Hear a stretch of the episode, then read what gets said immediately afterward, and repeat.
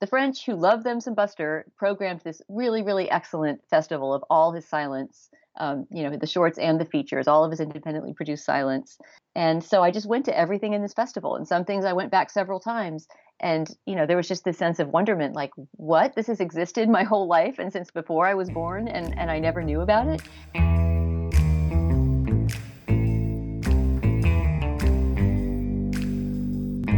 Out of the silver shadows and into the Klieg lights of Movieland comes Nitrateville Radio.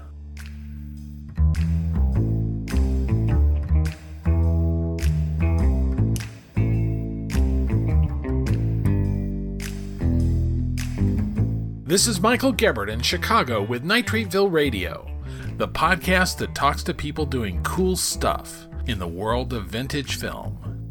Brought to you by NitrateVille.com, the discussion site for movies from the vintage era all around the world. Slapstick that defined a century.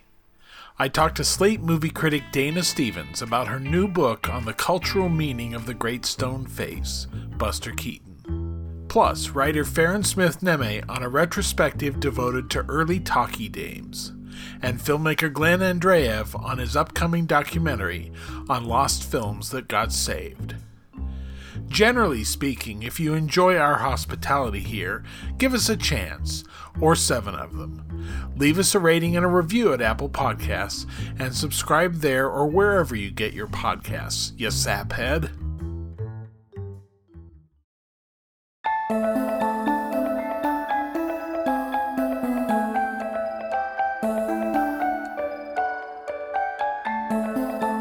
Who was this solemn, beautiful, perpetually airborne man?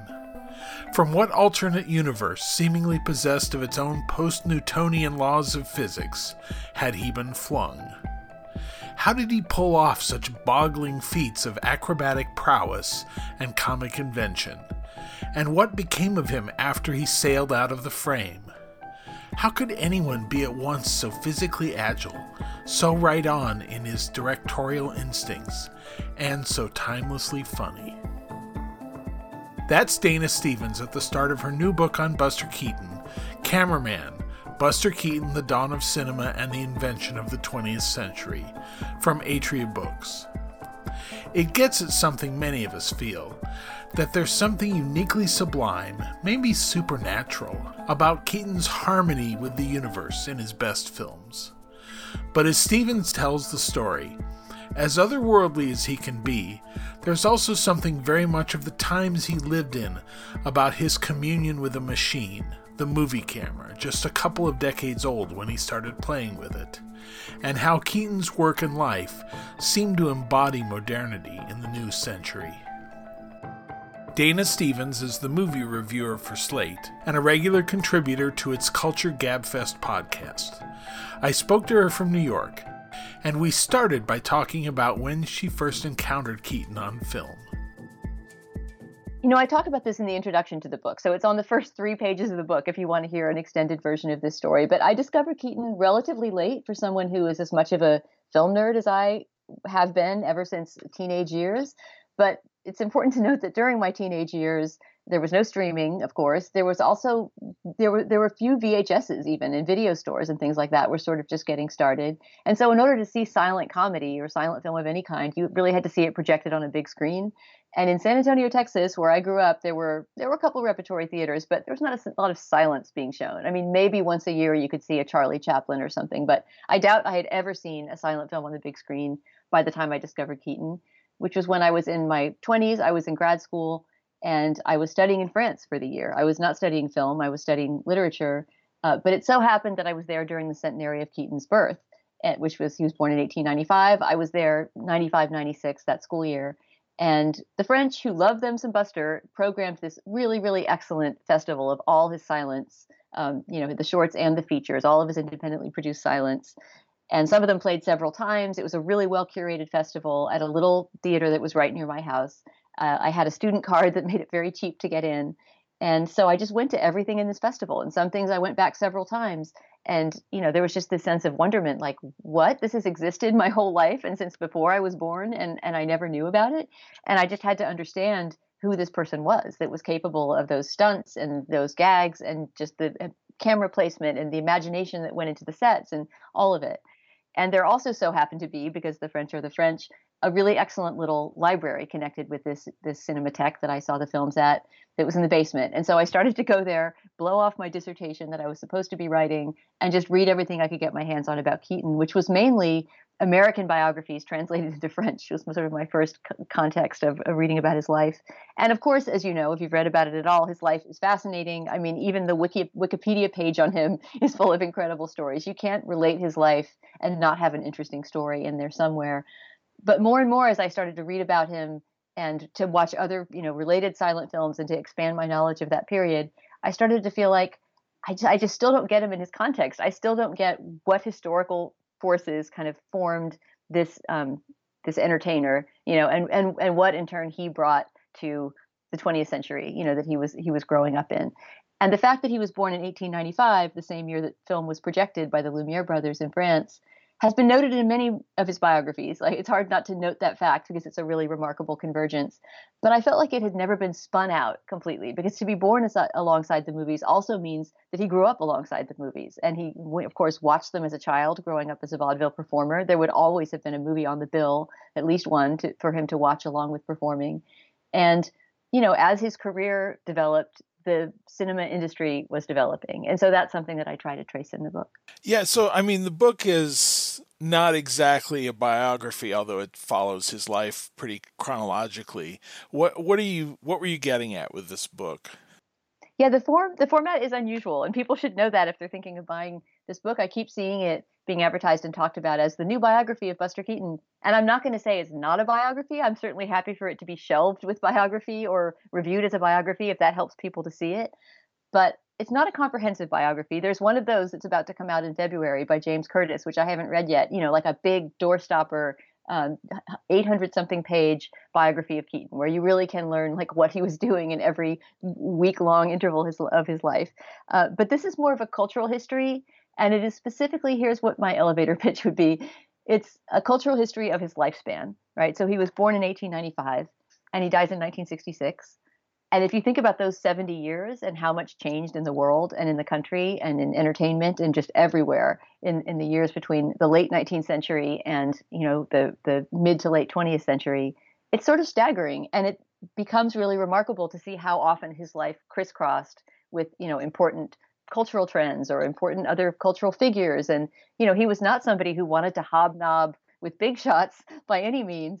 Um, but but willy nilly, he wound up being mixed up in so many important moments in the 20th century that that's sort of what i try to track in the book i thought it was interesting that one of the first things you parallel him with is the progressive movement and there's a good reason for that which is that he was a bit of a cause celebre the, the child being abused on stage by his father in their vaudeville act made the three keatons kind of a uh, I don't know, a target for a long time for the progressives trying to clean up the theater, which hardly seems to have been the worst problem with child labor in you know the early 1900s, but one can understand that it, it was a highly visible one.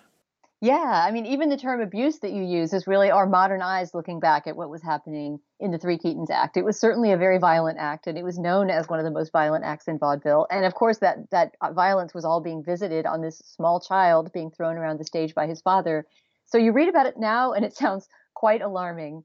Uh, but at the time, the idea that you know child abuse or or child labor or you know the lack of a compulsory education system for young children was a problem was a pretty new idea. You know, it was probably only about a generation old. The idea that you know childhood was this special time in life to be protected, and so we I write about this some in the book. But yes, his entire childhood, as he's traveling on the vaudeville circuits, performing with his family, especially when they're in New York State, which is where the Society for the Prevention of Cruelty to Children started, they're being dogged by these agents of what was called the Gerry Society, named after its founder, which is the Society for the Prevention of Cruelty to Children. And they had this almost sort of a police arm, you know, that went around trying to find uh, children being mistreated in the wild, as it were. And this society got a particular obsession with children on stage, performing children, which was a huge trend around the turn of the century. And even more particularly, an obsession with the three Keatons and this idea that, you know, they had to be driven off the stage. And so the Keatons developed all kinds of tricks to get around this, where, for example, you know, at the beginning of a run, they would perform a gentler version of their act, knowing that they might be getting checked out by the agents. And once they knew that they were in the clear, they would ramp back up to their normal level of mayhem. You know, and they seem to have regarded all of this uh, this police state action trying to regulate their act as just something to laugh off and scoff off. And Buster, his whole life, scoffed at the idea that he had been abused as a child. But it is true that you know when you look at what happened toward the middle of his life and the really hard crash that he took in the era of the passage from silent to sound that he seems to have been someone who did sustain some trauma and some damage from that period not only because of being thrown around but because you know that was his job. He he supported his whole family pretty much from the time he was about 5 years old. So in a way it seems an enjoyable childhood to be traveling the vaudeville stages with your family and performing with all kinds of you know animal acts and circus acts things that he learned a lot of his craft from. But you know, it was also in the way a deprivation of childhood. And he certainly never had any formal education, which, you know, given how intelligent a person he was, might have been something he would have enormously benefited from. Right. And he winds up paying for his younger siblings to go to boarding school somewhere while he's, you know, out doing three shows a day. So. Right. His parents tried to incorporate his younger siblings into the act. And the idea was, well, we'll become the four Keatons and then the five Keatons. But as it turned out, his two younger siblings, understandably, had neither aptitude nor interest in doing the act. So, you know, it ended up being sort of a divided childhood where mostly the younger siblings were farmed out to boarding schools during the, the year while he toured with his parents, and they would all come together in the summer. Yeah. Now another one. I mean, the the school. If you ever went to a school, a film school, it was Roscoe Arbuckle's uh, Comique which I learned how to pronounce from your book, uh, studio, where Arbuckle, you know, had moved on from Keystone to his own unit as a star, and was a really good mentor for Keaton in terms of what to do on screen because it always seems to me that Arbuckle was one of the first ones trying to get away from just undistinguished mayhem and develop character and and stuff on stage. You know, the, the stillness that we see in Keaton was certainly encouraged by Arbuckle. Yeah, they kind of they helped to develop each other's personas, even though they both uh, had already been successful comic performers for quite a while when they met up in 1917 they both developed in that period of apprenticeship of three years or so. They were working together. And I have a whole chapter for Roscoe Ar- Arbuckle that's just called Roscoe, where I really try to, to focus on who he was as a filmmaker and a director and a person before, well, before meeting Keaton, for one thing, but also before the, the whole scandal in 1921, which to me, very sadly, is the only thing he's remembered for in many circles now, right? I mean, he's right. called Fatty, which always bothers me. It was not his name, it was not what his private you know in, individuals in his life called him and it was not what he wanted to be called and of course that's a very small indignity compared to him being falsely remembered as this rapist and murderer when in fact neither thing was true and in fact neither a rape nor a murder even took place at this at this party you know where a young woman died resulting in the end of his career, the beginning of the production code, all of those things that I'm sure your listeners as know about. Right. Yeah, and there's another mentor that you that you talk about. Uh, I thought this was an interesting theory that you know he would have run across the black performer Bert Williams at different times, and you suggest that some of that that stillness on stage I hate to keep using the same word but that's really what it is you know the the the minimalist activity that makes you look at him you know, was could have been inspired by Williams and the way he portrayed sort of a doleful African American character. Right. Yeah. I mean, there's a there's a chapter in the book about partly about Williams and partly about the movie College, uh, in which you know one of Keaton's independently produced silents, in which he plays a scene in blackface. Not the only blackface scene in his movies either, but but the most extended one and the one that plays the biggest kind of narrative role in the movie and the one that made me start thinking about Bert Williams in that way because at the period when Keaton is growing up, Bert Williams was just a huge figure in the culture. He was really the first kind of crossover artist of the 20th century and was big on stage for sure in the Ziegfeld Follies and so forth. Toured in vaudeville, sometimes on the same stages as the Keatons, and was also a big recording artist who sold, you know, tons and tons of, of, of, song recordings that are you can still find very easily on Spotify, et cetera, and they're wonderful to listen to. He's a great sort of storytelling singer, like a talking singer. But anyway, Yes, Williams was known in particular for his his minimalist presence on stage. That he would barely move. He would pick his spot and stand there. And as a result, you know, a little movement of his eyes or you know a small gesture would just crack the audience up. And it's hard to imagine, given that Keaton talks about how much he admired Williams and how that's one of his two favorite performers he ever saw on stage. The other being this this clown, this Spanish clown named Marceline, who he must have seen as a child. Um, but Bert Williams was a huge favorite of his, and it's hard to imagine that growing up and watching this unusual style of comedy, that he wasn't incorporating it in some way into his own style. And that's especially true when he's playing this blackface scene many years later in college.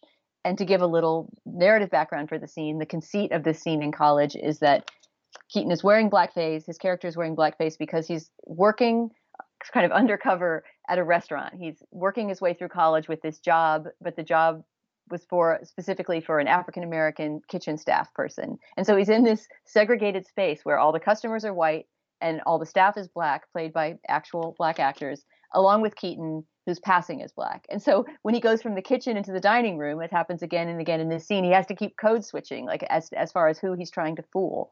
And uh, and so that you see that when he's trying to fool the white people, he adopts this, you know, very shuffling and you know to us now very painful to watch kind of darky persona. And it seemed to me like his shuffle, his draping arms, some of the ways that he enacted that character owed some sort of debt to Bert Williams, whether it was even conscious or not, that that was just part of what he had internalized, you know, as a performer who had seen him from a young age. Right. I mean, to some extent, people would what people would read as black is what they would have seen performers like Williams do. So. Right, and you kind of see that in the in the scene in college. In other words, even in character as this you know person in blackface masquerading as someone as another race he seems to be aware that depending on who you're performing for blackness gets performed differently. I'm not saying that keaton had the sophistication to consciously bring that to the performance but i think that it's something that you see through his gestures and movement in that scene. Yeah you know it's interesting. My son's girlfriend is african american and they're both movie buffs so he wanted me to show her a Buster Keaton film, and so I had to quickly think, uh oh, which ones have blackface scenes? You know, I, I got to not show College or Seven Chances, you know, and I, I put on uh, Steamboat Bill Jr., which turned out only to have one uncomfortable gag in it. I forget what it is, but.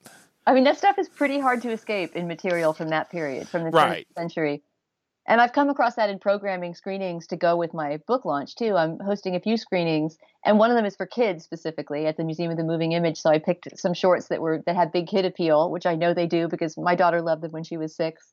And there I had to be careful. You know, I'm not going to show a bunch of kids a scene with blackface in it, but for a, a different screening, one that's not especially aimed at kids, I am going to show Neighbors, which has a passing you know very very minor but it has a passing moment of you know him getting black paint or something on his face and being taken by a cop for a black guy and chased for a minute. But it's a great movie and yeah. it has incredible moments of comedy and i just feel like you can't bury that stuff. You know you you talk about it you contextualize it but you know you don't stop watching the movies. Right all right, so he, he inherits Arbuckle Studio, basically, when Arbuckle moves to Paramount. You know, it's around the same time that he gets married to uh, Natalie Talmadge, one of the Talmadge sisters. His studio is owned by Joe Schenck, who's married to another Talmadge. So, you know, every his whole life is sort of in the family, which is a recurring pattern for him.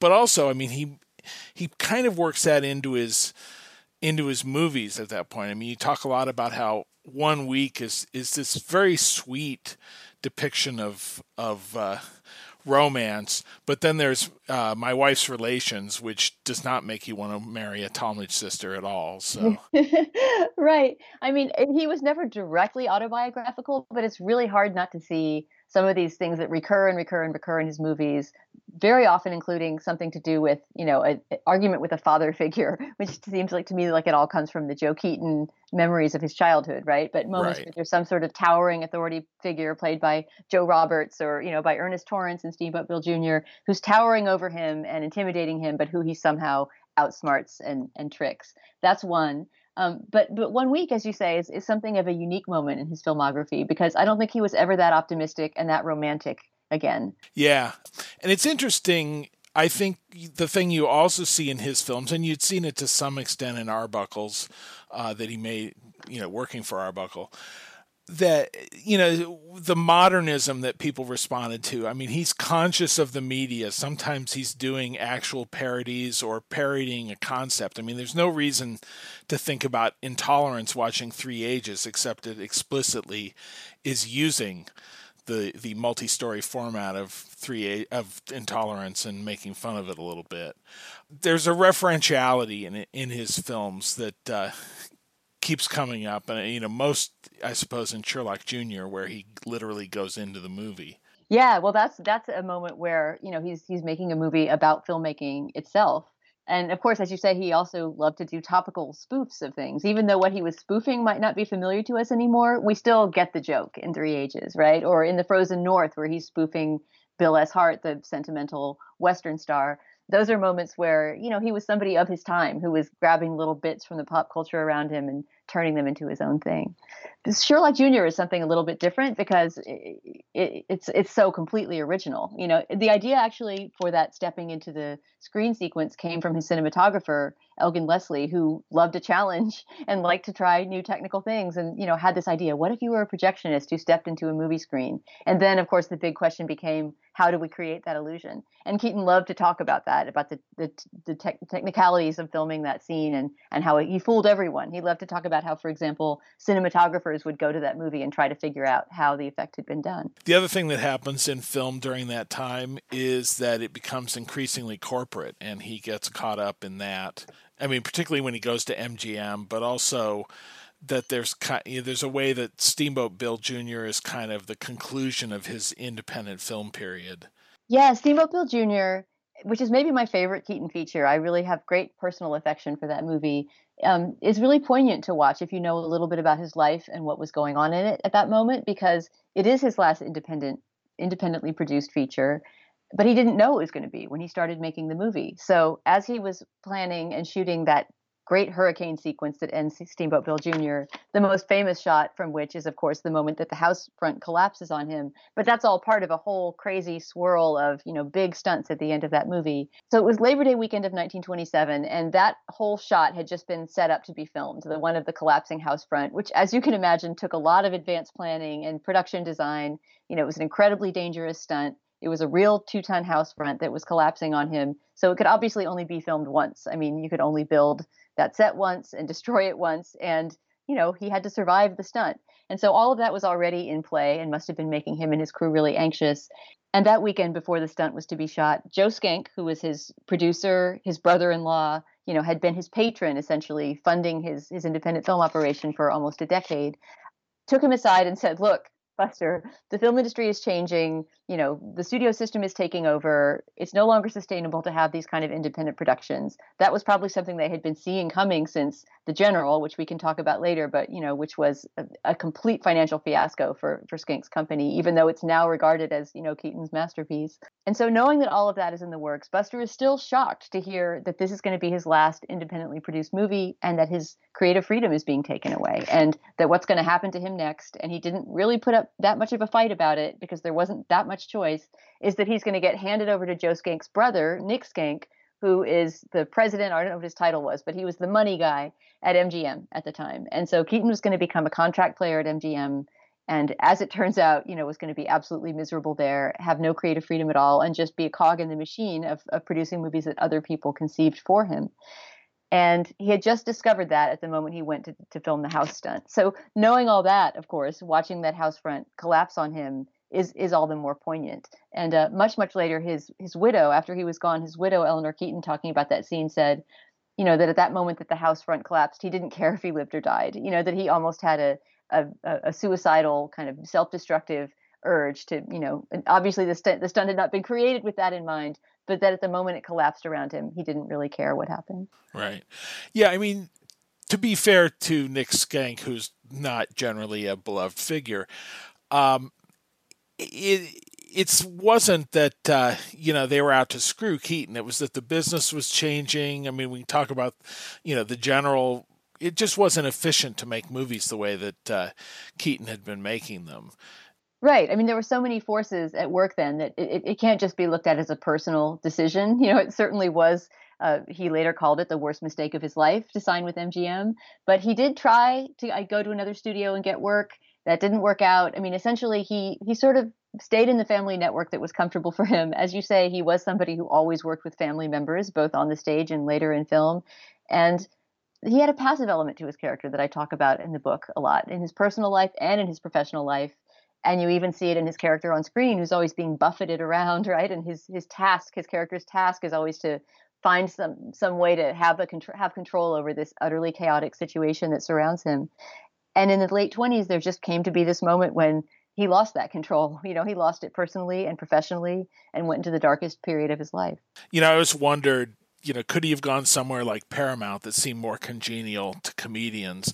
But the reality is the Marx Brothers were at Paramount and they wound up at MGM too. So yeah, and I think there was probably no way he could have known, especially because for his first two movies at MGM, The Cameraman and Spite Marriage, which are his last two silent movies, he did have a fair amount of creative control, and those still feel like Keaton movies. In fact, The Cameraman is, is one of his greatest movies. So, you know, there was a period where he might have thought, "Hey, I can swing this. You know, I can I can work within this system and still make something that's worthwhile for me." But especially with the coming of sound, he just we they really never found the right thing to do with him. You know, nobody at MGM understood his sense of humor or why he was funny. And as you say, it was not a great studio for comedy anyway. Louis B. Mayer didn't even like comedy, right. so he was he was really terribly mis placed there. And I have to say that the hardest part of this book to research was watching those early talkies, those MGM yeah. talkies in the 30s. They are so terrible, and he's so abjectly miserable in them, and so completely miscast. And you know, it's just it was it was honestly hard to get through some of them, especially the later ones where you know you see his, his physical deterioration and that he's drinking, and you know that behind the scenes he was not showing up to set, and you know he was just had always been the consummate professional, incredible work ethic, and you know really he was pleasant to work with for his for his crew members but he drove them hard. He really wanted his crew and his cast to be there and to be engaged be on the same page. And yet at MGM when he started to get depressed and his marriage started to fall apart and his drinking got worse he became the one who was holding up you know holding up the set by not showing up which is why he got eventually fired. Yeah i mean i just think the elmer character it's not I mean, partly it's just his voice, but also just the way his character is conceived as sort of this imbecile, this country bumpkin. It's not the Keaton that I know from The Great Silents. It just seems, you know, such a departure for him. You know, it's like if Groucho changed into a completely different character or something. Right. I mean, it's it's one thing if somebody's character develops, right, out of their own desire to to do something different and try something different, the way Chaplin did in his career. But Keaton never had that choice or that chance to decide what is it that you'd like to do next at MGM. He was slotted into, as you say, this character Elmer, who was kind of a rube, you know, who was incredibly stupid and and who eh, somehow that that that ability that Keaton had to to be impassive through chaotic circumstances became just people beating up on him. You know, there's something almost sadomasochistic about some of those Elmer gags where you know he's just basically a punching bag, and uh, it's it's really hard to watch. Yeah, you talk about how as we all know, he was an alcoholic and particularly low at this point. Um, it's interesting you parallel it with something else about the 20th century that came about then, which is the recovery movement in the form of AA. I mean, he never took part in AA, but how he did and didn't deal with his drinking uh, is interestingly reflected in how AA changed how people thought about alcoholism. Yeah, it was really just the temporal convergence of his getting sober in 1935 in in the most brutal way, right? By by being taken in a straitjacket to a rehabilitation hospital that I'm sure was a very grim and brutal place, um, and, and 1935 also happens to be the year that's celebrated as the birth of AA. And so I tried to trace those things a little bit together and just talk about what it meant to be an addict in the 1930s, which is obviously so different than what it's like to be an addict now, when, you know, obviously we still haven't solved this problem, but, you know, we have so many more humane ways of reaching out and of, of, of, of helping people to recover is maybe not the word, but you know, to become sober and live a life of sobriety. And that all of that language was just completely outside of Keaton's experience. He really just kind of white knuckled his way to sobriety and never became completely sober in the sense that he never slipped off the wagon again, which of course could be true of an AA member as well. But I wanted to just look at, at that and at the role alcohol played in his life because I think too often he's sort of understood, and the end of silence and the coming of sound in general is too much understood as then everything fell apart and everyone's career was over. And that's not necessarily true. There were stars that reinvented themselves. There were stars that survived, you know, just straight up like Garbo, who got more successful after sound came in. And then there were people like Keaton who had this temporary dip, you know, in a few really, really rough years, and then really fought his way back to, you know, becoming a, a, force in the industry again. At first behind the scenes and then in front of the camera again. Yeah, so he kind of works his way back to I mean, he's working as a gag writer and making occasional appearances at MGM. You know, he's in things like in the good old summertime. But really, I mean, the next sort of 20th century innovation that he's deeply involved with is television. Yeah, I mean, this is this is a, a reason that I wanted to spend some time on the last part of his life. Is that again, you know, it might be easy for us to think, well, maybe not now that we're in the golden age of streaming television. It's it's it's classy to be on TV again now. But you can easily see in some older Keaton biographies that television almost gets talked about like, well, then he was on TV, as if that was some sort of downfall for him, when in fact he loved being on TV. He was always excited about new technologies. And he was not wrong in being on the cutting edge in that sense. You know, I mean, if you look at at trade papers from that period, the late 40s and 50s, as TV is starting to get big, the movies were in a panic about what they were going to do to survive and how they would get people to keep coming to theaters when they now had a little box in their home that would deliver entertainment to them. There's some quotes from Keaton. You know, his son, I think, provided one of them to a biographer once about his reaction to TV when he first saw it and what an early adopter he was. And from the beginning, he had a kind of prescient way of talking about TV where he said, This is the coming thing in entertainment. And that's the name of a chapter in my book, The Coming Thing in Entertainment. He sort of saw that that was going to be the future of entertainment. He even foresaw cable TV in a way and talked about how he thought, you know, that there should be this sort of um, you know, interconnected, you know, ability to get TV on demand, like things that happened way, way after his death he had sort of envisioned, you know, maybe this is the way that this medium is going to go. So he was really curious about TV. He would do anything. He was on The Twilight Zone, A Candid Camera, and the Donna Reed show sitcom and you know did little variety bits in all kinds of different shows and played a straight dramatic role actually in a in a made for television drama based on a, a Nikolai Gogol short story you know which is something very arty for him to do but he's fantastic in that role.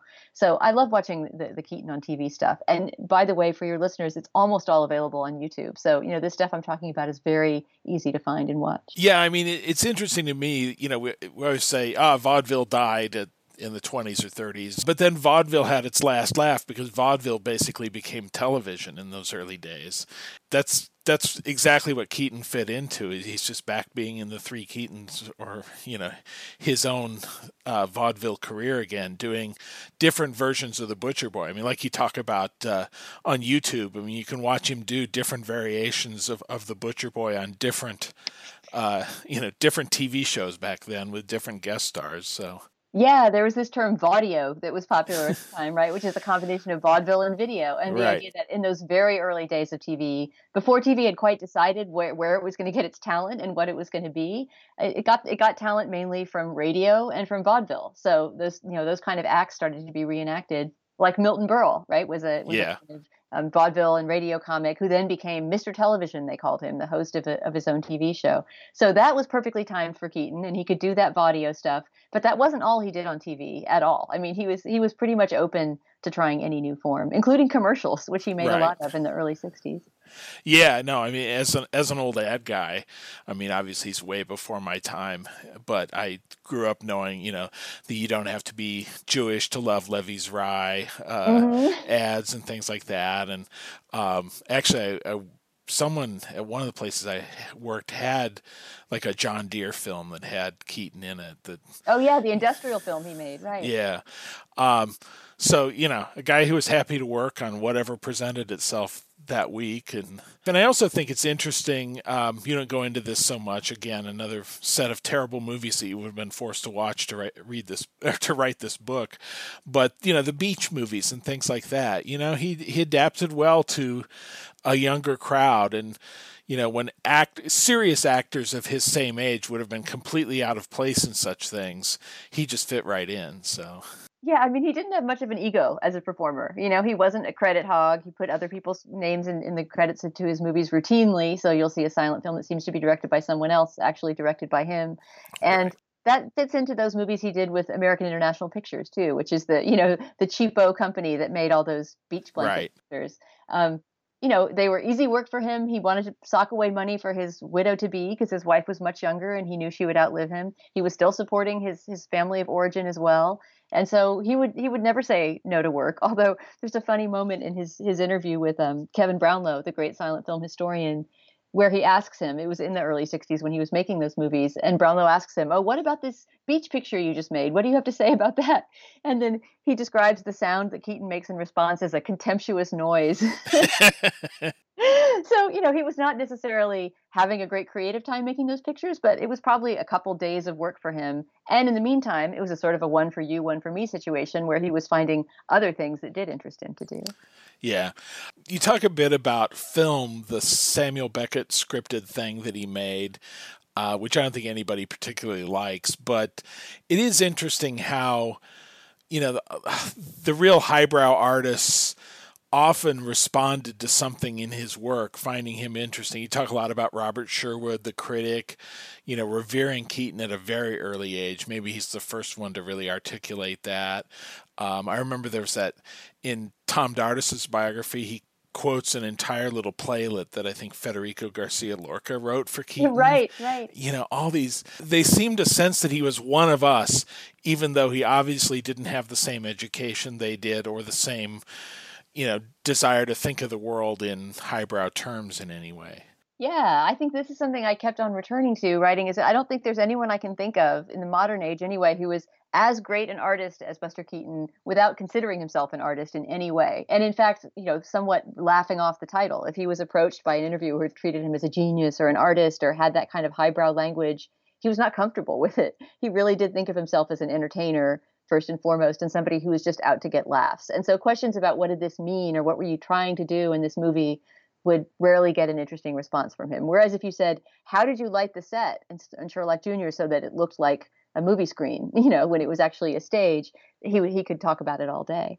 Yeah, it's interesting. You know, you you talk about cops. I mean, I'm jumping way back in time in the in his life in your book here, but you know, cops in terms of being inspired by actual you know, anarchist bombing incidents that happened around the same time, and Keaton immediately turns them into a gag. But he, you know, clearly is in some sense identifying with the profound sense of alienation of this guy being chased by a gazillion cops, not least because he does it a few other times. I mean, the goat is basically uh, a similar, you know, sort of Kafka esque plot.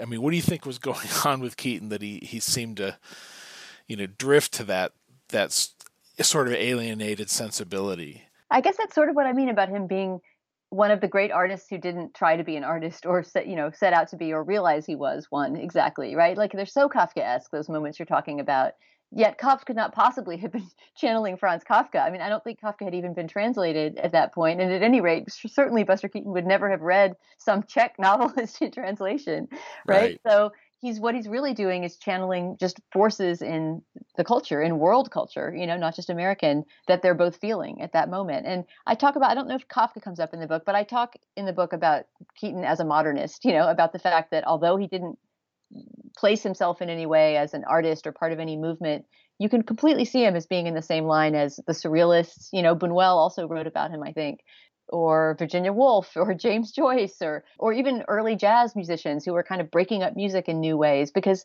he was somebody who was inventing the medium he was working in as he worked in it, you know. So of course he's going to be picking up on topical things or trends from his time or kind of um, for example that sense of urban alienation you're talking about in cops right i mean the words urban alienation would never have occurred to Buster Keaton's mind, but he was living that reality, and so he expressed it in his art. Do you think that's why he's one of the very few figures from that period that we can just relate to? I mean, you can show Buster Keaton to people who would never sit through, you know, a serious silent drama, and they just respond to it instantly yeah, he's such a crowd pleaser. And I feel really confident about that in planning events for this book. You know, when I'm picking out movies for screenings and things like that, is it's very hard to come up with a silent movie that he made that doesn't play today. You know, there may be different settings that suit different ones better, but, you know, people of any age, and I know this from having shown Keaton to people in their 80s and, you know, my six year old daughter, like people shown his movies will laugh. I mean, there's just, there's something so timeless about his comedy that you know it's it's almost incredible. These movies are hundred years old, and you know they can convulse a movie theater to this very day.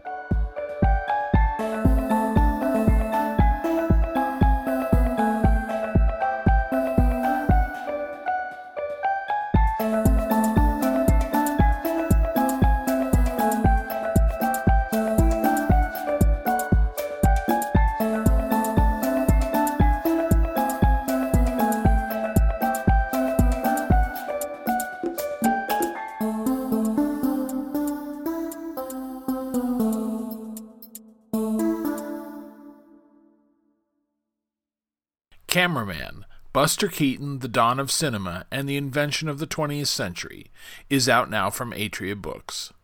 A link to the book and to Dana Stevens' book tour, including screenings of Keaton's films, will be in the show post at nitrateville.com. Oh, darling. Are you jealous of my husband? Why shouldn't I be? He has you. You too? Yes, but I know of him. He is by far the better of it. He doesn't know of me. Shall I tell him of you? Good heavens, no. We gotta be on the square with each other. I know it, Johnny, and I've been on the square with you. Honest, I have. Ain't I always been, Johnny? Sure you have, babe. And there ain't a dame on the street that ain't jealous of you, because you got me looking after you. You want a little kiss, so pucker up like this. Coax me nice and gentle, baby, maybe I'll Hey. fall. Do you have to do that? I'm singing. I had an aunt once who used to make noises like that. She called it neurology. Have you got it? Sure, I got it. I sent my chauffeur all the way to town for it, and it's guaranteed to raise waves of emotion in the breast of the most reluctant male. Are you sure it'll work? Work? Sure. I just poured some on a cat, and already she's had seven kittens. Growing up in the 60s, 70s, and 80s, I lived in a world in which great stars of the 1930s still walked among us. I saw new movies with people like Katharine Hepburn, Henry Fonda, Bette Davis, and James Cagney when they first came out. But what I almost never saw were the stars of just a few years before them the early days of sound in the pre code era. Those films never made it to TV and were rare even in Film Society screenings if they weren't named Frankenstein or Animal Crackers. In February, the Museum of Modern Art is devoting an entire series to some of the women stars who rose up in that forgotten in between era and sometimes fell just as fast. Dames, Janes, Dolls, and Canaries, Women Stars of the Pre Code Era, is the name of the retrospective, and the programmer behind it is Farran Smith Nehme, a past guest on Nitrateville Radio and a frequent writer or commentary track provider for old movies on Blu ray. I spoke with her from New York. So, your name has come up a lot lately. We did the uh, 10 best physical media releases of the year episode recently, and about every release either had a commentary track by you or by Eddie Muller. So, I, I hope I hope people aren't getting tired of me. I have not listened to the ten best um, physical media. Th- I I always I make a point of listening to it, but I haven't had a chance yet. So now I'll I'll definitely have to. how, how'd that come about that you became the commentary track queen? Oh no no no! That's not me. I am not the commentary track queen. That would be Kat Ellinger, you know. And there's there's really no no contest there. I I don't know because truth be told, um, commentary tracks are a little intimidating. Um, it, they're um, they're a lot of work, and uh, and they're a lot of like preparation, and then you know, you feel like the person needs to take out all of your ums and your no's and things. And uh, i but i guess i'm i'm willing to do them. Um, and uh, especially for things that i really like. You know like you asked me to talk about mae west and kind of give me my pick i'm like oh okay.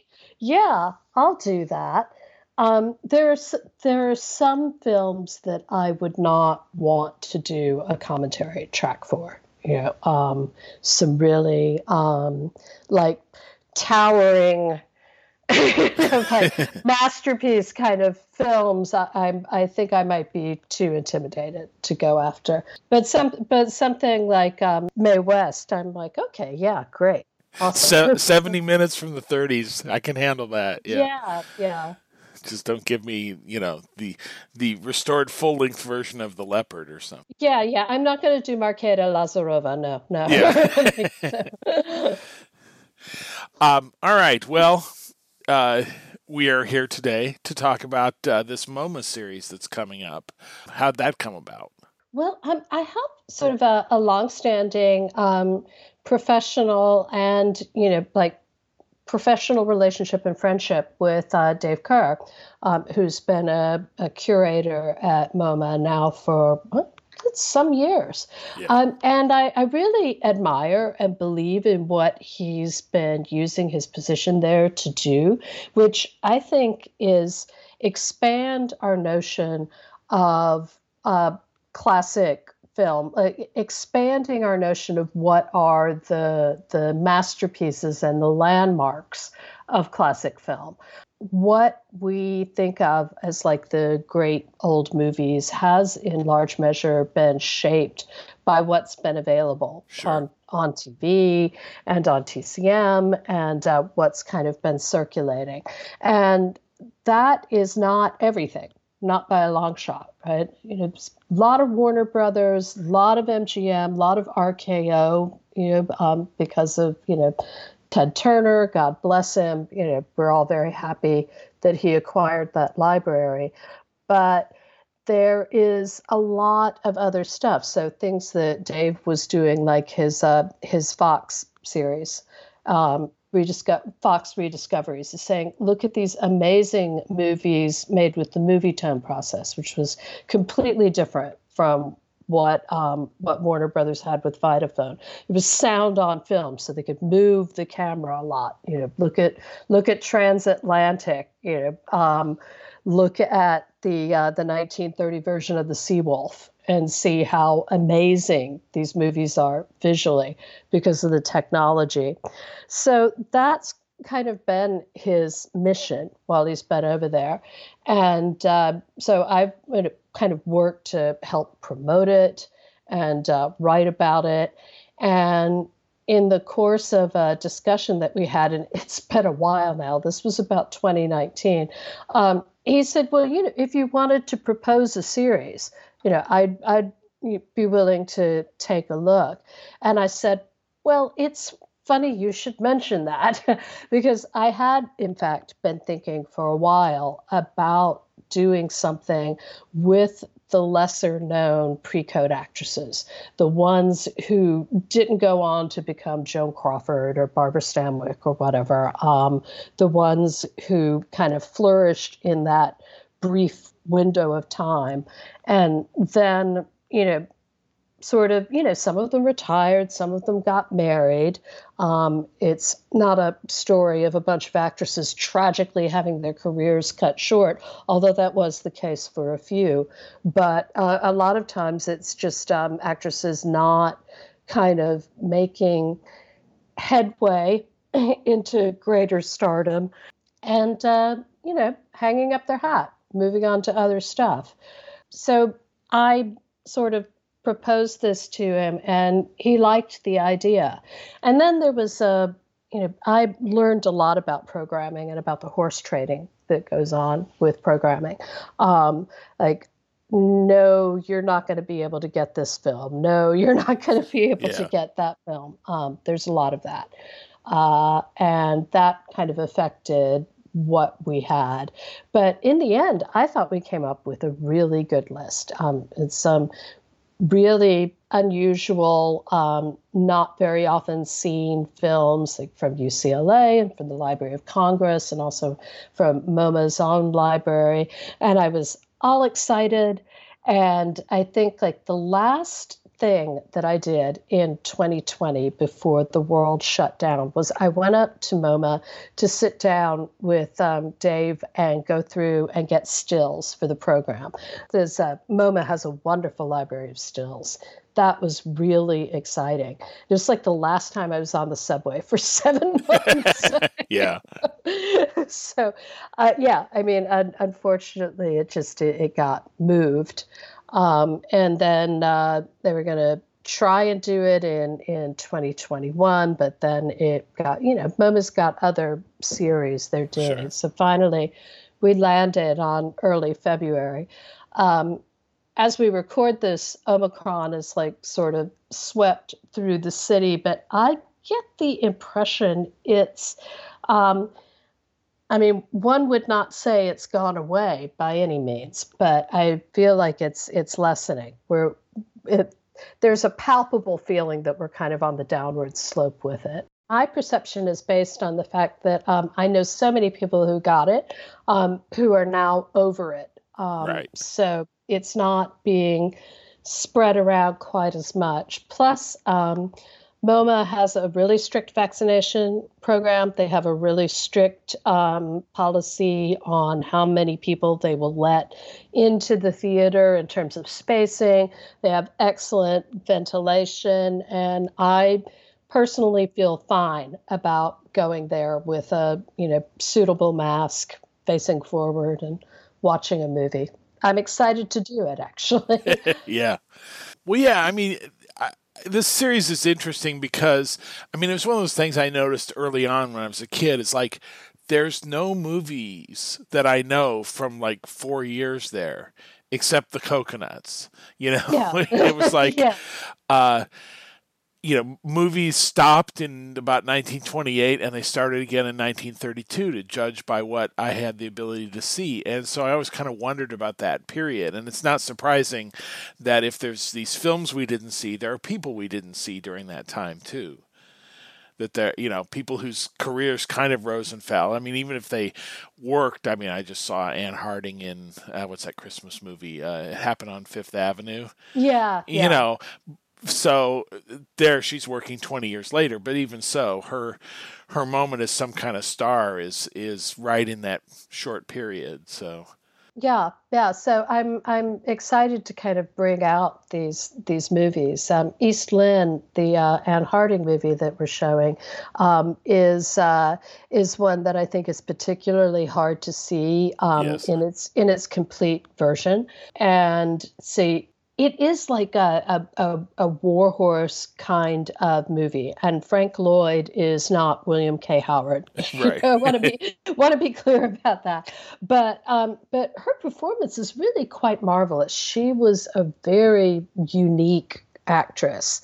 Um, and I'd love to see her in various things. So I think that if you have any kind of interest at all in her acting and it, even in in like the acting styles of the early 30s, this is going to be a really interesting movie. Plus, you know, it's it's just interesting to see this thing that's so obscure. I mean, Right. you can you can see like I think six reels of it on uh, on you know various places that I will not mention by name, but um, uh, but it, you know the this is the complete movie. So yeah. Yeah well let's talk so who are some of the other stars that are featured in it? I I picked um so some of the um the people that I, I picked we just did one movie you know maybe because we felt like you know they weren't as neglected but they had um, various movies that hadn't been seen as much. So that would be like clara bow Bebe Daniels um, Helen Twelvetrees we have like one movie from each of them and those are you know i think um, less shown of of them. You know, like Millie is the one that Helen Twelvetrees that you see from that. Um, with uh, with Clara Bow, it's Call Her Savage. With Bebe Daniels, um, I. I, I would like your listeners to know that I, I tried to get Rio Rita. okay. I'm, I'm not going to explain what was the, the problem with getting Rio Rita, but it didn't work out. Um, Okay. So, you know, because um, I, I read Nitrateville sometimes. I know people want to see Rio Rita. Right. I would really like to see a good print of Rio Rita, but unfortunately, not this go round. Yeah. Maybe eventually. um so what's the Bebe Daniels film Uh, it is Reaching for the Moon, Okay. which uh, was going to be a full-scale musical with uh, with songs by Irving Berlin. And uh, what happened then was that you know Hollywood sort of ran the musical trend into the ground, and they. They do this now, you know, like they decide everybody wants one kind of movie and then uh, nobody wants that kind of movie.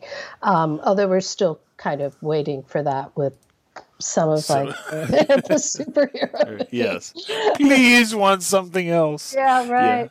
Um, but so in this case, they they had decided nobody wants musicals, so they stripped all the musicals out, which is unfortunate because Bebe Daniels was a really charming singer. She was a very nice musical performer.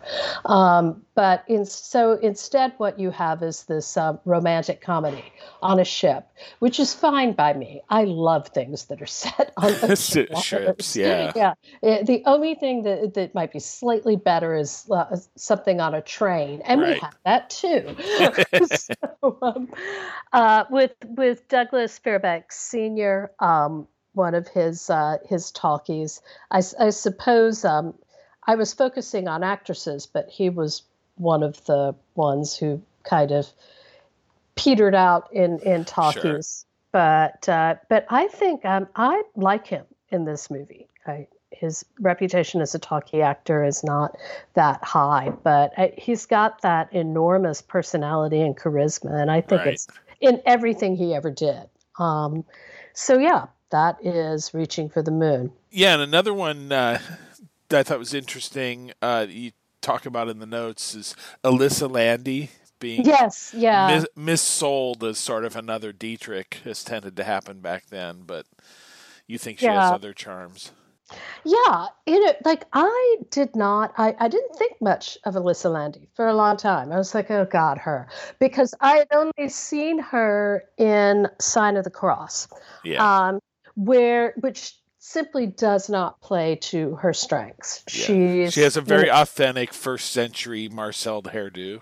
yeah, and um, I mean that that is an enormously fun, gorgeous to look at movie. But her character is, you know, just this this stiff, martyred virgin, right. and um, and a lot of her expressions and things. I don't, you know, eh, well, DeMille was not someone who really kind of coaxed subtle performances out of his right anyway um, so uh, but then once i started seeing like during the fox series actually i saw a, a few more um, movies from Elissa Landi i was like this, this is an interesting woman.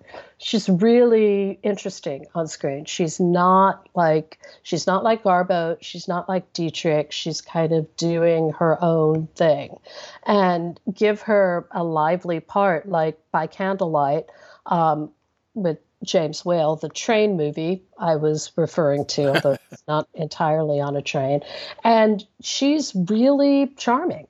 Um, she's really got something she was so beautiful too. I mean, she's very easy on the eyes. Yeah. so, um, yes. So we have that one, and then um, what? It, Body and Soul um, directed by Alfred Santell, who is uh, another one of, of Dave Kehr's pet causes. Hmm. I, I, li- I, like to tease him about these uh, directors that he has, you know, that are like his teacher's pets. Alfred Santell is, is one of them, uh, but you know, for for good reason. I mean, if Dave tells you a director is worth exploring, he's worth exploring. Right. so. Yeah, I'm just looking him up quickly. I don't. I couldn't even name a uh, Win- Winterset and the Gorilla, the two, yeah, the, the, two edges of his career. yeah, he um, you know, he is not someone I'm super familiar with either. But the the one the movie that uh, Dave was promoting um, earlier, that is like from the 1940s, much later, is called That Brennan Girl and oh right, that, yeah, that's one of the a Republic really films. remarkable melodrama. Um, yeah. Visually, really extraordinary, um, with a, a, great central performance. I really like that movie a lot. Um, so, Body and Soul is also, you know, he's definitely got something you know okay. you can you can see it, the way the way he moves the camera his his use of framing it's visually a very interesting movie I see he did the first Dr. Kildare movie, Interns Can't Take Money. Oh which yes, which is very stylish. It's it's totally bonkers, but uh, very sort of uh, chic and streamlined looking in the hospital. Yeah, I like I like that movie too. Although I always feel like the the e at the end of interns kind of signals how weird the movie is. right. Another one I thought was really interesting was Mary Nolan, who has such an odd uh, career. She was she was a Ziegfeld dancer, and then she went into German films like, you know, like the uh, Road Company Louise Brooks here. Uh, yeah, yeah. And we and we have one of those German films, one of the German silents that she made, um, and uh, I have I have seen it. Um, I, I, programmed it sight unseen. Uh, it's like okay, the the German archive has a, a, movie that they're willing to lend us. You know, I'm like, yeah, absolutely, because she's that interesting to me as an actress, um, and it turns out the the movie itself is um, also it's it's a really good looking movie. Poor Lupu Pick, he died way before his time. Right. Uh, and he was also a, a very talented director. Um, and she's really good in it. I think people are going to be very pleased with this movie. Um, and then the other one is Young Desire, which I think Dave um, showed during his Fox period. Um, it, she sort of like started out in the pre-code period, making some studio movies, but then. Um, God bless her, she had an enormous and seemingly limitless ability to screw up her own life, um, right. often with help, you know, from uh, the really terrible men she kept getting involved with. Um, but yeah, so at that point, when she made Young Desire, she already uh, was having trouble with a drug addiction that apparently that she said later, and I believe her actually, um, uh, had started while she was in the hospital after um, being beaten up really badly by the um, terrifying and loathsome Eddie Mannix um, yes. she was uh, eh, having an affair with. He was married at the time.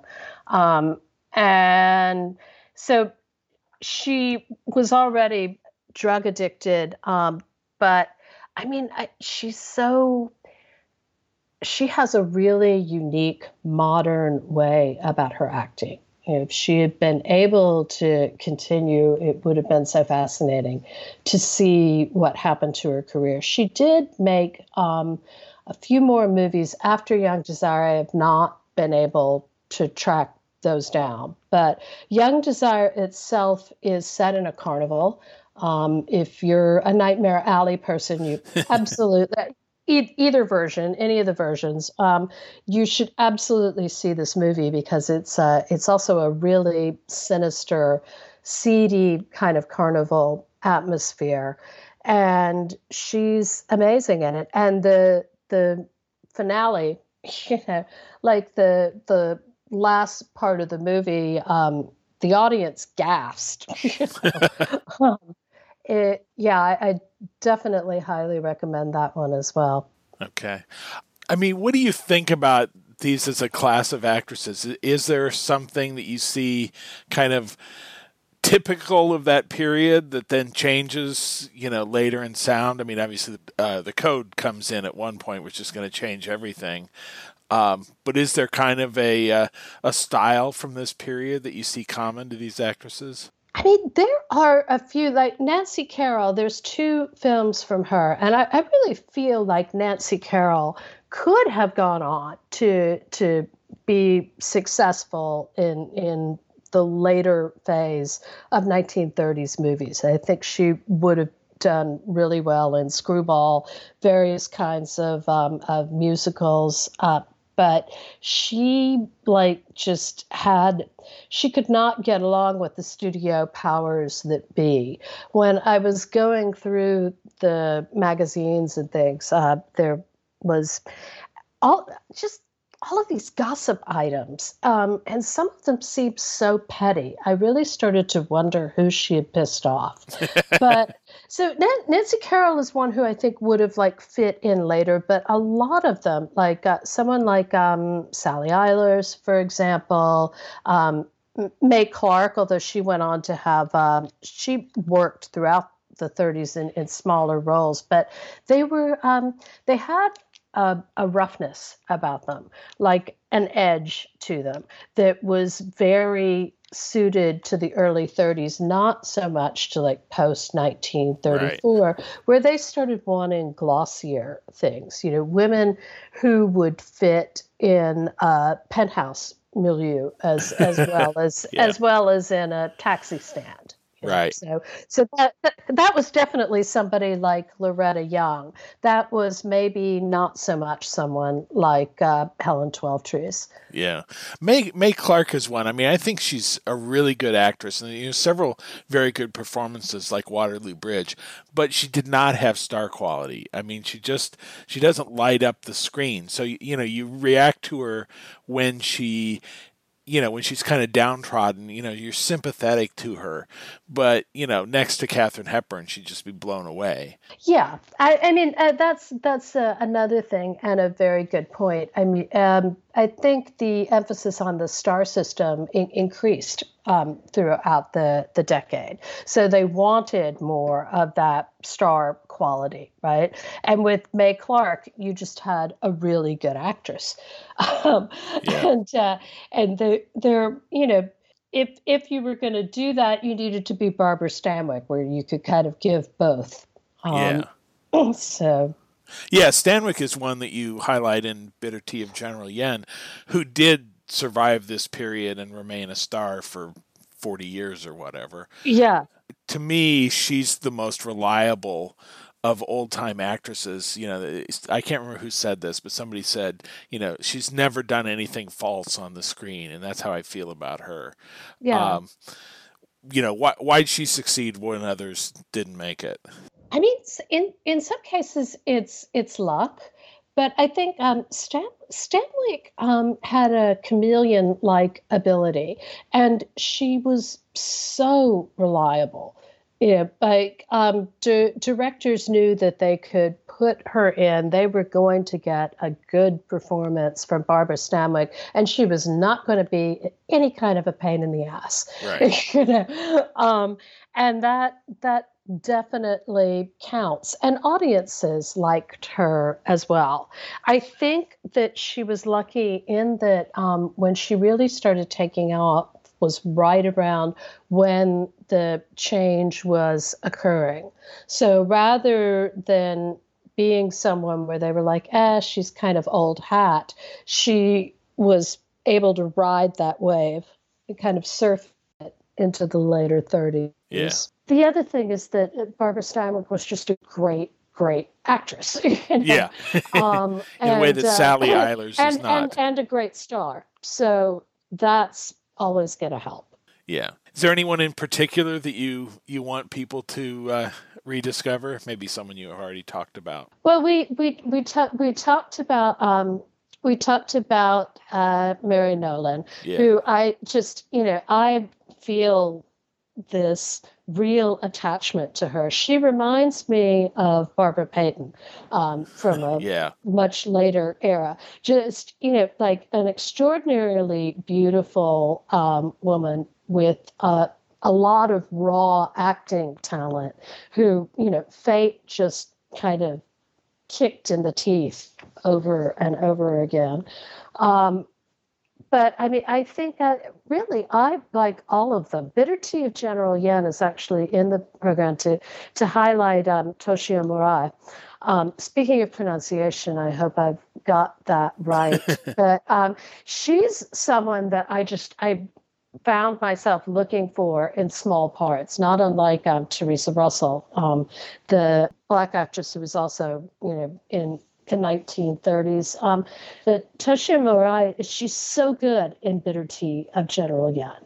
Um, and uh, I did a bunch of research on her too.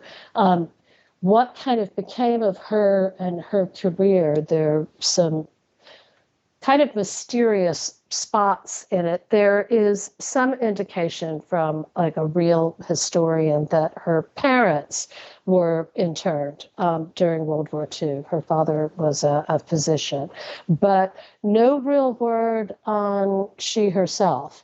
Uh, some of the early publicity on her, they would uh, write about her and say that she was Chinese. They were really kind of cavalier about her background. Um, but she was she was so beautiful. She has uh, such you know like a, a, quality about her on screen that um, she's um, she's one of the I think the most painful one to contemplate in this series because she just uh, never got a chance. Yeah, there was there was no reason other than racism for her not to become much more than she did. Yeah, sort of like Fredi Washington. Exactly. You know, I'll tell you the one that I was kind of surprised didn't turn up here anywhere is Dorothy Mackaill. You know, I I was actually going to bring her up. The thing about Dorothy Mackaill is that um, I, uh, Safe in Hell is the one that everybody has seen. It's also the one that's easiest to get. When right. I sort of started uh, going through her filmography and trying to find a, a different one to screen, um, it, it just there wasn't a lot that we could get.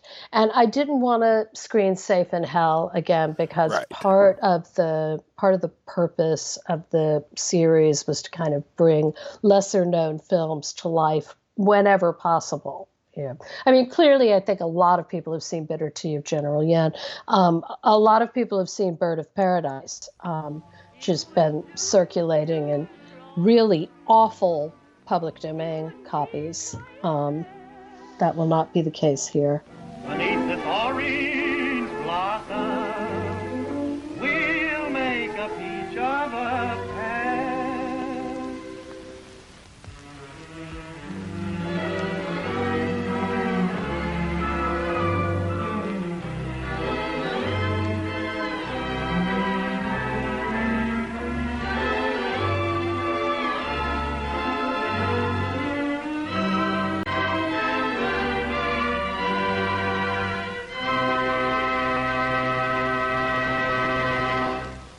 You can see the program and program notes on the MoMA site. There will be a link in the show post at nitrateville.com. One of the things we like to say about the nitrate vaults here is that we are the living embodiment of the old statement uh, stored in a cool, dry place. And to show what happens when you don't store film in a cool, dry place, we have this little gem that we keep. Um, this is a film that was stored in a warm, wet place. It got very wet. It has a lot of water damage, uh, and it's completely stuck together. Ca- we cannot pull it apart. We have tried to unroll it. Every time the reel gets touched, it just falls apart. That's former Nitrateville radio guest George Willeman, nitrate film vault leader at the Library of Congress, talking about the physical risks of nitrate film in a 2016 documentary, Lost Emulsion, by New York based independent filmmaker Glenn Andreiev. Andreiev set out to bring to life what we've all heard about how films on nitrate are at risk and how they can be lost forever. Now he's working on a new project called, you guessed it, Found Emulsion, which continues the story in the fast evolving world of lost and found films, and he turned to GoFundMe to help raise funds to complete this new film. I spoke to Glenn Andreiev from New York. Well, I think what really uh, sparked that was as a you know, when I was younger, I uh, like everybody else would get these uh, horror movie books and horror movie magazines, and they talk about you know films like London After Midnight, and they show those really cool photographs of Lon Chaney, or the Spanish language version of Dracula. La sangre de Drácula corre ya por las venas de la señorita Seward. Seguirá ella viviendo por toda la eternidad which look really cool and interesting. And then you're finding out that these films are lost, that there is no available copy. And you're like, well, why is that? I mean, you know, how could they just like lose a film? In the 90s, they found the um, print of the Spanish Dracula, so we can all see it, and it's you know really fascinating to look at. But unfortunately, there's no London After Midnight, and that's just like one of God knows how many films. It was right after I attended a sort of like a uh, I don't know if you call it a class or a meeting. It's called Mostly Lost, and it's sure. held by the Library of Congress. And they talk about films that you know are lost, but then there's, they show these fragments of films that we try to identify. You know, there's no titles or there's no ownership to these fragments that they've they've got in their vaults, and it's up to us who you know who, you know it's uh, film historians who try to pinpoint what that film is. So it's like a forensic, cinematic forensic file, just trying to get an identity for these films. So I just became very fascinated by the subject, and I just thought it'd make a uh, really good documentary. Yeah, I mean, it's interesting. I mean, you talk to a lot of people who are involved with preserving and saving films. How did you connect with that network? I assume mostly Lost is part of the answer. Yeah, well, mostly Lost. That's where I got to know a lot of the uh, people at the Library of Congress, like George Willeman and Rob Stone. And then from, you know, then also people I've known in the past, like the co-director of the Cinema Arts Center, Dylan Skolnick, and uh, a historian there, Phil Harwood. And uh, from there, I was getting to meet people like Ben Model, who I knew, I've known for a long time. But then I got to know people like Steve Massa, Hugh Neely, um, who's uh, working on the um, Theda Bara documentary. And so I just got to know more and more uh, historians. What did you want the film to say, or what? What you, how did you want audiences to react to it? Well, I didn't want to make a film that just catered to you know the film historians. Uh, I wanted to just let you know the average person know that you know there's this heritage that's uh, that's missing. That's why in the beginning, you know, I sort of structured the film where uh, I take people through, you know, the birth of film from, you know, the late 1890s and talk about, you know, all these different people that, you know, were very important to the development of uh, film as an art and a, and a business. And uh, then I just said, well, most of the stuff they worked on's gone. Yeah, no, I thought it was interesting that, I mean, you hear the stories, but also you, I mean, you get to see these things that you've always kind of heard. I mean, I, I've never handled nitrate, but now I've seen nitrate, you know, and what happens to it and things like that. At Mostly Lost, a terrific fil- uh, film restorer and historian from France, Serge Bromberg. He's up on stage and he holds up a strip of film and he says, "Everybody." From the audience, this is a strip of the Laurel and Hardy film Swiss Miss. Yesterday it made you laugh. It takes like a cigarette lighter and ignites the bottom of it. Today it makes you cry. And it just goes up in like a half a second. It's gone. No trace of it. Yeah, I mean, it's basically films were printed on a bomb, and nitrocellulose yeah. being an explosive material. And well, the reason for that was is that it was, you know, as, as explained in the film, it's a you know very durable material that you know you could really like mishandle it and it will not really break. So you figure this film had to go through how many projections in a theater a day, and they may have showed the film for about a week. So, you know, these films were getting beat up. So you couldn't have something fragile go through the projector. All right, so you finished that one in 2016, Lost Emulsion. Um, what was the reaction to it? It was all very much favorable. I mean, from uh, you know, people who work in the industry to um, people who, like I said, who had no real interest in film. They they really, you know, learned something about you know our history, you know, our film history. And uh, I mean, yeah, these are the people like say, well, when was sound movies came out? like, you know, like you know, now you know they learn and they learn that pretty much eighty five percent of you know the silent films that were made are are gone that was 2016, and now it's uh, six years later. Um, what's the story that you want to tell in Found Emulsion? I think in Lost Emulsion, I you know it was just sort of like a intro, and I talk about you know the big studio films that are missing, such as the Theda Bara films, and that was done at the Fox Film Company. It's a you know major studio uh, at the time, uh, and sort of a um, early 20th Century Fox and uh, the Lon Chaney films and other films that are that are gone. But then I was thinking about some of the um, lesser known films, um, such as the classroom films. So if anybody, uh, let's say over the age of 45, they can remember uh, going to uh, the school and walking into the classroom, and right in the middle of the classroom is a 16 millimeter projector. You're like, oh, okay, we're not going to listen to anybody talk. We're going to watch a movie and that was usually just like the cool thing. yeah. And uh, and like I explained in Found Emulsion, like a, a lot of these uh, films are really just talking heads. They were just, you know, the filmmaker just pointed a camera at some uh, scholar just talking away, But then some of them are using sort of like the Hollywood film language. Your corona is most puzzling to us, Mr. Sun. Hmm. We know that it rotates with you, but at no two eclipses does it look just the same. It pulsates, changes shape, and at times extends out millions of miles. Why is that? Just one of the many things we still don't know about the sun. They would find in like a uh, action film or a horror film to tell their story, and those are like really imaginative, and uh, it's really like a really fun, eye-opening peek into the 1950s and 60s. There, what happened uh, in probably around 81, 82, all the schools were switching from film to video video libraries. Uh, these films a lot of times just wound up in the dumpster. Like personally, I have a lot of films from Baruch uh, College in New York from like the 1970s, but whoever uh, had this before me, they just did not store these very well. And you know, you know, you see like a uh, reel, a film, and it's like let's say juvenile delinquency, and you're like, oh, that's really fascinating. Let's open it up, and it's uh, stenching of vinegar, and you're like, oh well, you know, so much for watching that.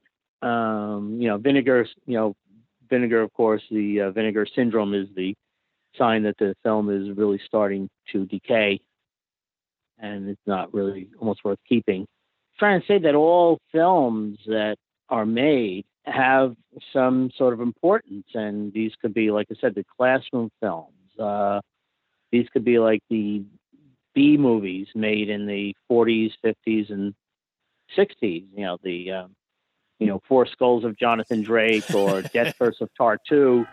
From beyond the grave comes blood freezing horror as an ancient curse brings paralyzing terror to all who know the terrible secret of the Four Skulls of Jonathan Drake. I mean, since they're they're kind of a, a mirror, you know, they're kind of a off the wall look into you know 1950s. So, what state is uh, Frozen Emulsion in at this point? You're working on it. I'm working on. it. In fact, it's on my editing screen right now. I'm trying to color correct a home movie from the 1950s, and that's another really fascinating uh, thing with home movies that uh, people are, you know, getting rid of items like, let's say, through an estate sale. And I know a couple of people have gone to estate sales and there'll be a box of film. They say, well, what's that? They said, you know, the owner will say, do you want it? You know, five bucks. Like, you know, there's some people actually don't really care all that much of what happens to it. Uh, another thing I, I uh, talk about in uh, Lost Emulsion and I mentioned in Found Emulsion that if uh, you have these home movies of, let's say, your family from the 40s or 50s, and you get them transferred to digital or DVD or, you know, some other, you know, more modern medium, uh, do not throw that original film away. You know, you could lose that that digital file, or that DVD could become, you know, you know, damaged, and then you you're stuck with no original. Hollywood would recreate suburbia on a soundstage, but the home movies, it's like there's no there's no makeup, there's no you know fake sets. This this is the real thing, uh, preserved on film. So home movies are important. I even uh, I haven't talked about some of like the stag films, the way you know the way men were looking at let's say pornography in the 30s or 40s, in this like this really strange, almost like comic way where do such films wind up? Um, you know, I suppose you always hear of like they'd be shown at like parties at the American Legion or whatever. From there, how do they get sa- you know how do they exist to get saved many years later? I think what happens is that um, you know somebody somebody's owning the films. There's you know one individual, and very often I hear what happens is like when that person passes away, and you know the let's say the survive you know surviving children are going through you know his organizing his uh, stuff they find this box hidden behind right. something else. Yeah. And like what's that? And sometimes these are these are saved. You know i've known of that personally happening just like happening like a few times. You know people know like uh, i work with film and they're saying glenn do you know what this is? And i'm like wow. Yeah. So you you did a GoFundMe for this. Uh, is that a risk with GoFundMe, saying that you're, you know, preserving the legacy of Stag Films or anything like that? Uh, well, you just kind of like, uh, I hope like the administrators of GoFundMe isn't aren't listening. I just sort of, I don't even know if I mentioned that in the GoFundMe okay. campaign. I just, I guess you just say all types of films. Yeah. or even say forbidden films. That's so that, that's a code language that uh, film buffs will understand. There, yeah. Yeah. Okay, so when do you think Found Emulsion will be finished? I would say probably um, early February. Oh, okay. I just probably have to get one more interview. I just, you know, I'm finding like little things I have to like tweak in the narration and uh, uh, just some extra clips I have to get. But it, it's it's coming along. Um, it's at a sort of a slightly bumpy history because I started it right before Christmas uh, 2019. Uh, I know where this is going. Yes, exactly. So it's like, okay, well, March. Well, no, I don't think I'm going to be going cross country to do any interviews uh, yet. So it sort of laid in the back for a while. And then I was like looking at the material and said, you know what, what I have right now, I can make a really dynamic mini feature, meaning something that's about 35, 40 minutes long. And, you know, get the you know, point across, you know, beautifully. I just had to get a few more interviews and I've been basically since about early December of 2021 been doing that, um, just uh, polishing the, you know, polishing everything up. So it's it's very close to uh, very close to completion. So if someone contributes to the uh, to the GoFundMe, what are they supporting specifically? Uh, they're supporting, I guess, the uh, you know the completion of you know, of the film. Um, uh, you know, so that's uh, getting out there and just you know whatever post production costs there are. Just basically, you know, like I said, getting it, you know, getting it finished. There's some audio sweetening I definitely have to do. Uh, uh, there's a couple of uh, film clips uh, I use that probably are the only, might be the only print available of some of these films that are uh, close to 80 years old. And uh, so, you know, just like I said, just like I said, the post production stuff, the, the, very important stuff, that's at the tail end. Uh, Found Emulsion, I'm just going to make available, you know, for free. Uh, right now, Lost Emulsion is available on Vimeo, but on Vimeo on demand, where you know there's a fee to watch the film. But for people listening to this podcast, if you use the promo code Cary Grant, is the name of this extra, who kind of dabbled in films in the 1930s. You use his name in lower caps. That's the promo code. You can see Lost Emulsion for free.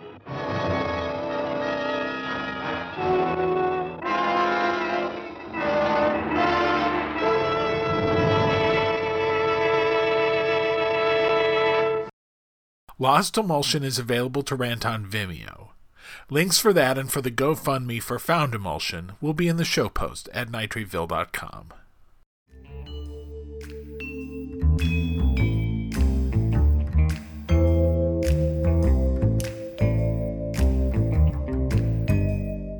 Thanks to my guests, Dana Stevens, Farran Smith Nehme, and Glenn Andreiev, and to Sheeta Carr. Theme music is by Kevin MacLeod. Don't miss an episode. Subscribe at the podcast app of your choice and leave us a rating and a review at Apple Podcasts. Thanks.